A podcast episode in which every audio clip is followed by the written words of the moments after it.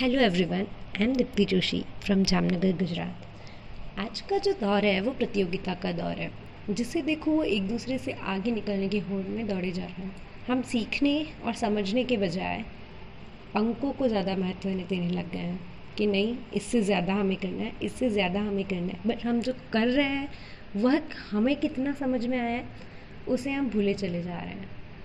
आजकल की जो जनरेशन है, हमारी जो जनरेशन है, वो सभी सरकारी नौकरी की तरफ़ दौड़ रही है। और अपना चैन, दिन, खाना, पीना सब कुछ भूल के हम सिर्फ़ और सिर्फ़ सरकारी नौकरी के पीछे लगे हुए हैं।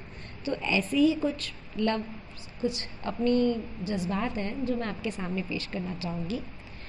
जिसका नाम है सरकारी नौकरी। जो लोग तैयारी कर रहे हैं गवर्नमेंट जॉब्स की, बैंक, टीचिंग या फिर यूपीएससी पीएससी स्टेट पीएससी वगैरह की, उन सबको शायद मेरे वर्ड्स जो हैं वो समझ में आए हैं। सरकारी नौकरी। सरकारी नौकरी कैसी दिखती हो तुम?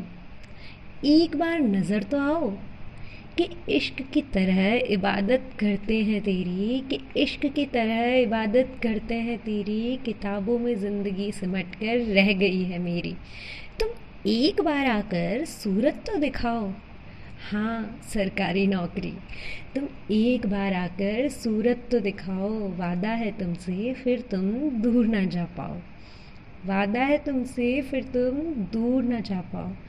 बताओ तो सही, कैसी दिखती हो तुम?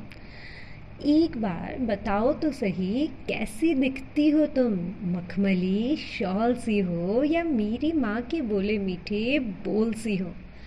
यकीनन, जैसी भी हो तुम, बड़ी अनमोल सी हो। तुमसे ऐसे दिल लगाए बैठे हैं, भूख, प्यास, सब भुलाए बैठे हैं। शॉर्ट बहुत ही खूबसूरत होगी सरकारी नौकरी कि तुमसे ऐसे दिल लगाए बैठे हैं, भूख प्यास सब भुलाए बैठे हैं। घर से दूर एक घर बसाए बैठे हैं, तुमसे मिलने की आस लगाए बैठे हैं। बिना तुम्हें देखे ही, बिना तुम्हें देखे ही तुम पर जान लिटाए बैठे हैं। लगता है कभी कभी लगता है तुम धूप में ठंडी छाँव सी हो, तारों भरे आकाश में चमकते चाँद सी हो। तारों भरे आकाश में चमकते चाँद सी हो, किसानों को मेहनत के बाद मिली फ़सल सी हो और मेरी मेहनत के घाव पर सफलता की मरहम सी हो।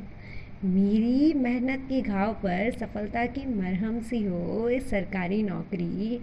बताओ तो सही, कैसी दिखती हो तुम? ये सरकारी नौकरी, एक बार नज़र तो आओ, बताओ तो सही, कैसी दिखती हो तुम? कि इश्क की तरह इबादत करते हैं तेरी। और किताबों में ज़िंदगी सिमट कर रह गई है मेरी, किताबों में ज़िंदगी सिमट कर रह गई है मेरी।